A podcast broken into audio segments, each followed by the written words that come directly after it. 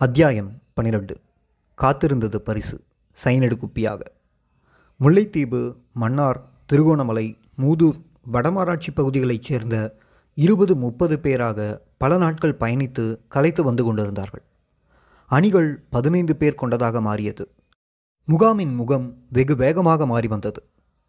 இப்போதெல்லாம் ஆறு மணிக்கு கூடுவதென்றால் சரியாக ஐந்து ஐம்பத்தி எட்டுக்கு அனைவரும் கூடிவிடுகிறோம்.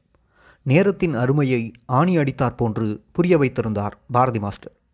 மெல்ல மெல்ல எம்மிலிருந்த தனித்துவம் மறைந்து கூட்டுத்துவம் குடிகொண்டதை உணர்ந்தோம். நான் என்ற ஒவ்வொருவரும் நாங்களாகி வந்தோம். இந்த மாற்றத்தை விரைவுபடுத்தியதில் அங்கு நடந்த இன்னொரு சுவாரஸ்யமான நிகழ்ச்சிக்கு முக்கிய பங்கு உண்டு. ஒரு நாள் மாலை நான்கு மணி இருக்கும். வேலைகள் முடியும் நேரம். தேநீர் வேலையும் கூட. திடீரென தொலைவில் எங்கோ ஒரு செல்லடிக்கும் சத்தம். கூடவே எந்திர துப்பாக்கியின் ஓசையும். முகாம் சட்டென்று அமைதியானது. எல்லோரும் சத்தம் வந்த திசையை கவனித்தோம். கடற்பக்கமாக இருந்து செல்லடிக்கிறாங்கள் கண்பெட்டியில் இருந்து பீரங்கி அடிக்கிறாங்கள். இல்லை தும்பியிலிருந்து பிப்பி அடிக்கிறாங்கள் என அவரவர் ஒரு கணிப்பை சொன்னார்கள். இப்போது தும்பியாகப்பட்ட இராணுவ பெல் ஹெலிகாப்டரின் சத்தம் முகாம் பக்கமாக நெருங்கியது. ஒவ்வொரு குழுவும் சற்று மறைவாக பாதுகாப்பாக ஒதுங்கியது. அவசரகால பாதுகாப்பு உத்திகள் சில ஏற்கனவே எங்களுக்கு சொல்லித்தரப்பட்டிருந்தன. திடீரென எங்கிருந்தோ அலாட் என்ற ஒரு குரல் நீளமாக ராகமாக வெளிப்பட்டது. அபாய எச்சரிக்கை. அவ்வளவுதான். நாங்கள் அனைவரும் அவரவர் உடைகளை அள்ளிக்கொண்டோடி எங்களுக்காக ஒதுக்கப்பட்டிருந்த பதுங்கு குழிகளில் போய் பதுங்கினோம். பத்து நிமிடம் கழிந்திருக்கும். திரும்பவும் மேலே வரலாம் என்ற சமிக்கை ஒளி எழுப்பப்பட்டது. இப்போது நாங்கள் ஒவ்வொரு குழுவாக வெளியே வந்தோம். ஆனாலும் தொலைவில் கேட்ட செல்லடி சத்தமும் தும்பியின் சத்தமும் நின்றபாடில்லை. கேட்டபடிதான் இருந்தது. நாங்கள் குழம்பியபடியே மைதானத்தில் கூடினோம். பிறகுதான் அந்த அலாட் உத்தரவை முகாமின் பொறுப்பாளர்களோ காவல் பொறுப்பில் இருந்த முகூர்த்த போராளிகளோ யாரும் சொல்லவில்லை என தெரிய வந்தது எங்களிடமிருந்த யாரோ ஒரு பயிற்சி போராளிதான் அப்படி அலாட் என கூபியிருக்கிறார் கூட்டத்தில் விஷயம் கிசுகிசுப்பானது.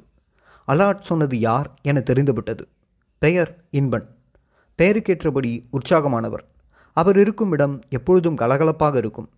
ஆனால் அந்த நேரம் அப்படியானதல்ல. எங்கும் ஒருவித இறுக்கம். பாரதி மாஸ்டரின் முகம் வளமை போல் இல்லை. செல்வராஜ் மாஸ்டர் சொல்லவே வேண்டாம். கடுப்புடன் நின்றிருந்தார். யார்? அலாட் சொன்னவை அமைதியாக மிக அமைதியாக கேட்டார் பாரதி மாஸ்டர். அவர் கேட்ட விதம் இயல்புக்கு மாறாக இருந்தது. சகுனம் சரியில்லை என்று யாரும் வாய் திறக்கவில்லை. சற்று நேரம் கழிந்த பின் மீண்டும் கேட்டார் சரி உங்களில் யாருக்குமே தெரியாதா? யார் அலாட் சொன்னதென்று? தொடர்ந்து அங்கே கனத்த மௌனம் நாங்கள் வாய் திறக்கவில்லை. ம் நல்லது. ஆறு இடங்களில் வேலை நடந்தது. ஒவ்வொரு இடத்திலும் இருபது முப்பது பேர் இருந்தீர்கள். அதில் ஒரு இடத்தில் இருந்துதான் சத்தம் வந்திருக்கிறது. குறைந்தது பத்து பதினைந்து பேருக்காவது நடந்தது தெரியும். யார் அது? மீண்டும் அமைதியாக கேட்டார். முகத்தில் அதே புன்னுருவல் சற்று வித்தியாசமாக. இப்போது சம்பந்தப்பட்ட குழுவில் மட்டும் லேசான சலசலப்பு எழுந்தது. உண்மையை கூறுவதில் உள்ள சாதக பாதகங்களை கிசுகிசுப்பான குரலில் பேசிக் கொண்டிருந்தார்கள். முடிவில் நம்ம ஆள் ஒருவனை காட்டி கொடுத்து விட்டானே என்கின்ற அவப்பெயரை யாரும் சுமக்க விரும்பவில்லை. கடைசியாக ஒவ்வொரு குழுவின் தலைவர்களையும் தனித்தனியாக கேட்டார். அப்போது எனக்கு தெரியாது மாஸ்டர். நான் கவனிக்கவில்லை மாஸ்டர் என்ற பதிலையே சொன்னார்கள். அணிவகுப்பின் பின்னால் நின்றிருந்த சிலர் முன்னால் நடந்து கொண்டிருப்பதை கவனிக்காமல் இன்பத்தினுடைய பகடியை திரும்ப நினைவு கூறி நடித்து காட்டி கிசுகிசுப்பாக கேலி பேசி கடைசியில் நகைச்சுவை தாங்காமல் கிளிக்கென்று சிரிக்க பக்கத்தில் மற்றவர்களும் அடக்காமல் கிளிக்கென சிரிக்க பாரதி மாஸ்டர் விசாரணையை நிறுத்திவிட்டு சிரிப்பு எழுந்த திசையை ஏறிட்டு பார்த்தார். அவருடைய முகத்திலும் புன்னகை படர்ந்தது. விரைவிலேயே அது சிரிப்பாக மாறியது. முதன் முதலாக பாரதி மாஸ்டரின் முகத்தில் சிரிப்பை கண்ட பயிற்சி மாணவர்களுக்கு சற்று இறுக்கம் தளர்ந்தது. ஏதோ இதுவரை நடந்தது அனைத்துமே ஒரு பெரிய நகைச்சுவை என்று கருதி எல்லோரும் சிரிக்க ஆரம்பித்தனர். அந்த நிலையை அப்படியே நடிக்க விட்டார் மாஸ்டர். பிறகு மெல்ல நகர்ந்து செல்வராஜ் மாஸ்டரிடம் ஏதோ கிசுகிசுத்தார். அவரும் அங்கிருந்து அகன்று அலுவலக அறையை நோக்கி நடந்தார். கூட்டத்தில் சிரிப்பு ஓயவில்லை. அது நிற்கும் வரை காத்திருந்தார். பின்பு மீண்டும் அவர் ம் நல்ல பகுடி என்ன? என்றவாறே சரி இப்போது சொல்லுங்கள். யார் அது? என்றார். இப்போது பல குரல்கள். அதில் இன்பத்தின் குரலும் சத்தமாக நான் தான் மாஸ்டர். ஆர்வக்கோளாறில் அப்படி கத்திவிட்டேன் என கடைசியிலிருந்து கை உயர்த்தினார். அணியிலிருந்து சிலர் இன்பத்தின் செய்கையை அப்படியே நகைச்சுவையாக விவரித்தனர். புன்னகை மாறாமல் அதை கேட்டுக்கொண்டிருந்தார் மாஸ்டர். அப்போது செல்வராஜ் மாஸ்டர் இரண்டு மூன்று தடித்த களிகளோடு அங்கே வந்தார். அனைவருக்கும் பகீரென்றானது. நன்றாகத்தானே சிரித்து கொண்டிருக்கிறோம். திடீரென களி எதற்கு? யாருக்கும் பேச்சு மூச்சில்லை. அமைதி அல்ல. பேரமைதி அங்கே. இன்பத்தை தன் முன்னே வருமாறு கட்டளையிட்டார் பாரதி மாஸ்டர். தயங்கியபடியே அவர் முன்னே போய் நின்றார். நல்ல ஓங்கு தாங்கான உடல்வாகுதான். ஆனால் அந்த நேரத்தில் அச்சத்தில் அவமானத்திலும் கூனி குறுகி நின்றார். அனைவருடைய பார்வையும் அவர் மீது பதிந்திருந்தது. பாவம் என்ன அடிவிழப் போகிறதோ? மாஸ்டர் நான் வேண்டுமென்றே அலாட் சொல்லவில்லை. விளைவு தெரியாமல் விளையாட்டாக அப்படி செய்துவிட்டேன். இனி அப்படி செய்ய மாட்டேன் என்னை மன்னித்து விடுங்கள் என்று பாரதி மாஸ்டரிடம் இருகரம் கூப்பி நடந்த தவறுக்கு மன்னிப்பு கேட்டார் இன்பன். மாஸ்டர் ஒன்றுமே சொல்லவில்லை. இன்பத்தை சற்று ஓரமாக தள்ளி நிற்கும்படி சைகை காட்டினார். அடுத்து இன்பத்தினுடைய அணியை மட்டும் நிற்கச் சொல்லிவிட்டு மற்ற எல்லோரையும் அப்படியே அமரும்படி கட்டளையிட்டார். இருபத்தி நான்கு பேர் மட்டும் இப்போது அங்கே நின்று கொண்டிருந்தனர். அதில் அந்த குழுவின் அணி தலைவரையும் இன்பத்திற்கு பக்கத்தில் போய் நிற்குமாறு சொல்லி மற்ற இருபத்தி மூன்று பேரையும் வரிசையில் நிற்கச் சொன்னார். அதில் முதலாவது நபரை தன்னருகே வருமாறு அழைத்தார். வந்ததும் கிடைய குப்பர படுக்குமாறு சொன்னார். என்ன ஏதென்று புரியாமல் அவரும் தயங்கியவாறே விழுந்து குப்புறப்படுத்தார் பாரதி மாஸ்டர் தன் கையில் வைத்திருந்த களியை வலுவாக இறுக பிடித்து கொண்டு படுத்திருந்தவரின் பின்புறத்தில் சொத் சொத்தென்று ஓங்கி ஓங்கி இரண்டு அடி இல்லை இடியை இறக்கினார். படுத்திருந்தவருக்கு மின்னல் வெட்டியிருக்கும் போல். எதிர்பாராமல் விழுந்த அடியால் ஓவென அலறி கத்தி சத்தம் எங்களுக்கு பெரும் பீதியாக போனது. அதிர்ச்சியில் உறைந்தோம். அடி வாங்கியவரை எழச் சொல்லிவிட்டு அடுத்தவரை அழைத்தார். அவருக்கும் பழம் பழுக்க கொடுத்தார். அவரும் முன்னவரைப் போலவே அலறினார். இப்படியே இருபத்தி மூணு பேருக்கும் அந்த சடங்கு கதற கதற நடந்தேறியது. செல்வராஜ் மாஸ்டரும் அந்த சடங்கில் சேர்ந்து கொண்டார். கடைசியாக அந்த அணியின் தலைவரை அழைத்தார். அவருக்கு சிறப்பு பரிசாக கூடுதலாக ஒரு அடி. இரண்டு அடிக்கே அங்கு பழுத்திருக்கும்.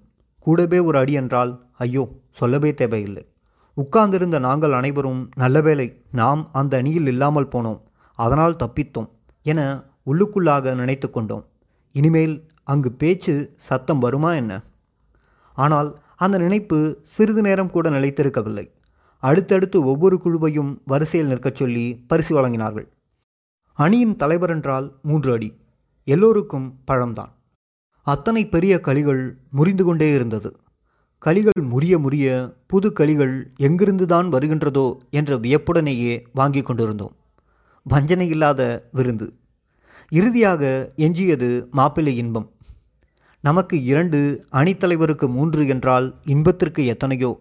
இரண்டு மூன்றுக்கே பழுத்துவிட்டது என்றால் இன்பத்தின் கதி. அந்த இடம் இரத்த சகதியாக போகிறதோ என நினைத்திருந்தோம். இன்பத்திற்கு உதறல் அதிகமாகவே இருந்தது. ஆனால் நடந்ததோ வேறு. பாரதி மாஸ்டர் இன்பத்தை ஏறிட்டு பார்த்தார். பிறகு போ போய் உன் அணியோடு சேர்ந்து கொள் என்றார். இன்பத்தின் கண்களில் இப்போது மிரட்சி. ஒன்றும் புரியாமல் விழித்தார். சுற்றிலும் ஒரு முறை மழுங்க மழுங்க பார்த்தார்.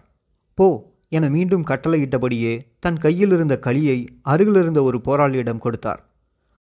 இன்பத்திற்கு ஒன்றும் புரியவில்லை. தன்னால் எல்லோருக்கும் தண்டனை தனக்கு மட்டும் இல்லை. என்றால் எப்படி இருந்திருக்கும் அவருடைய மனநிலை?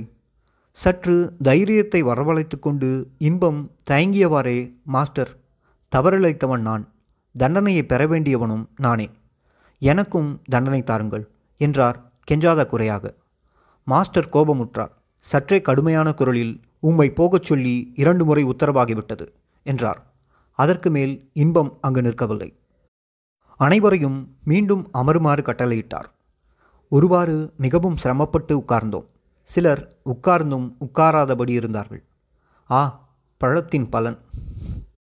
பாரதி மாஸ்டர் அங்கு சிறு உரையாற்றினார். இன்பம் அலாட் சொன்னது கூட பெரிய விடயமல்ல.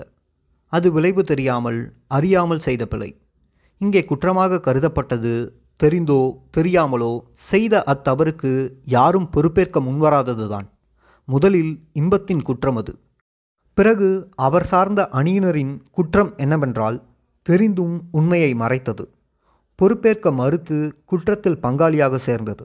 அதனால் அணியினர் அனைவருக்கும் தண்டனை. அடுத்தது அணித்தலைவர் அந்த பதவி அதிகாரம் செலுத்துவதற்கும் அந்தஸ்திற்கும் அல்ல அது பொறுப்பு.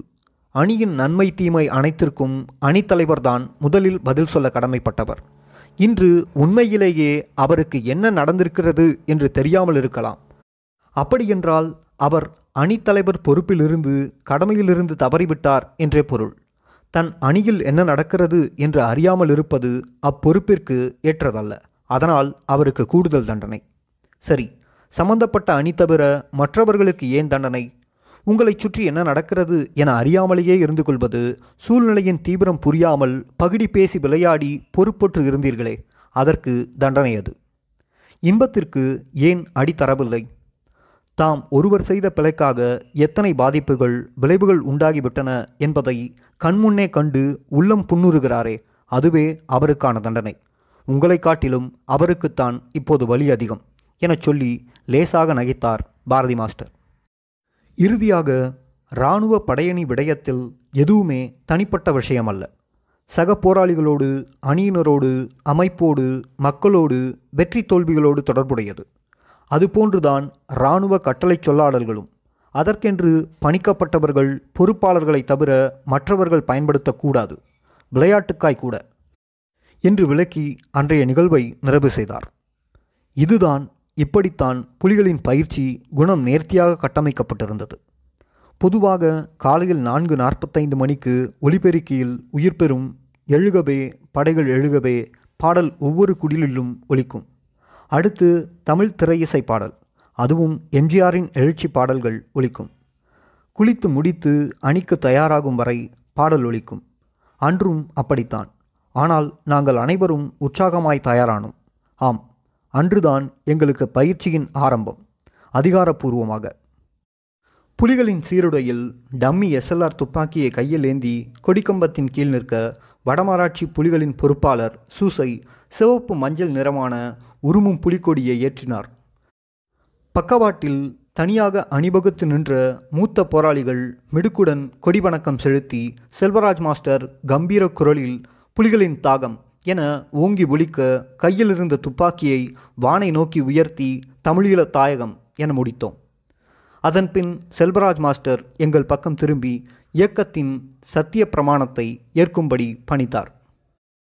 எமது புரட்சிகர இயக்கத்தின் புனித லட்சியமாம் சுதந்திர தமிழீழம் காண எனது உயிர் உடல் ஆன்மா அனைத்தையும் அர்ப்பணித்து போராடுவேன் என்றும் எனது இயக்கத் தலைவர் வே. பிரபாகரனின் வழிநடத்தலை பரிபூர்ணமாக ஏற்று அவருக்கு என்றும் உண்மையாகவும் நம்பிக்கையாகவும் இருப்பேன் என்றும் சத்தியப்பிரமாணம் செய்து இன்றைய எனது பணியை ஆரம்பிக்கின்றேன். புலிகளின் தாகம் தமிழீழத் தாயகம். புலிகளின் தாகம் தமிழீழத் தாயகம். புலிகளின் தாகம் தமிழீழத் தாயகம். அந்த ஐந்து நிமிடத்தில் நாங்கள் முழுமையாக விடுதலை புலி போராளியாக உணர தலைப்பட்டோம். நெஞ்சம் பெருமிதத்தில் விம்மியது. உயரிய லட்சிய பாதையில் முதல் அடியை வைத்துவிட்டோம். கடக்கவிருப்பது முட்பாதைகள் என தெரிந்தபோதும் லட்சிய வீரர்களுக்கு அது மலர்பாதையே என்பதை அங்கிருந்த எல்லோருமே உள்ளத்தால் உணர்ந்திருந்தோம். தளபதி சூசை அவர்களை ஓரிரு வார்த்தைகள் பேச வேண்டுமென பாரதி மாஸ்டர் கேட்டுக்கொள்ள சூசை அவரிடம் இங்கே உங்களை காட்டிலும் நான் சொல்வதற்கு எதுவும் இருக்கிறதா என்ன? என கேட்டுவிட்டு சம்பிரதாயமாக எங்களை பார்த்து நல்லது. எங்களை காட்டிலும் நீங்கள் இங்கே அதிகம் கற்கப் போகிறீர்கள். பாரதி மாஸ்டரும் செல்வராஜ் மாஸ்டரும் பொன்னமான் மற்றும் தலைவரால் கண்டெடுக்கப்பட்டவர்கள். இயக்கத்தின் ஆக சிறந்த பயிற்சி ஆசிரியர்கள். எனவே பயிற்சி முடிந்ததுமே நீங்கள் மிக சிறந்த போராளிகளாக வெளியே வருவீர்கள் என்பதில் ஐயமில்லை. பயிற்சி சற்று கடுமையானதாகத்தான் இருக்கும்.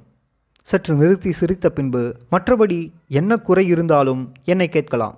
நான் அடிக்கடி இங்கு வருவேன். இப்போது நீங்கள் பயிற்சியை துவங்கலாம். வெற்றி பெற வாழ்த்துக்கள் என கூறி முடித்தார்.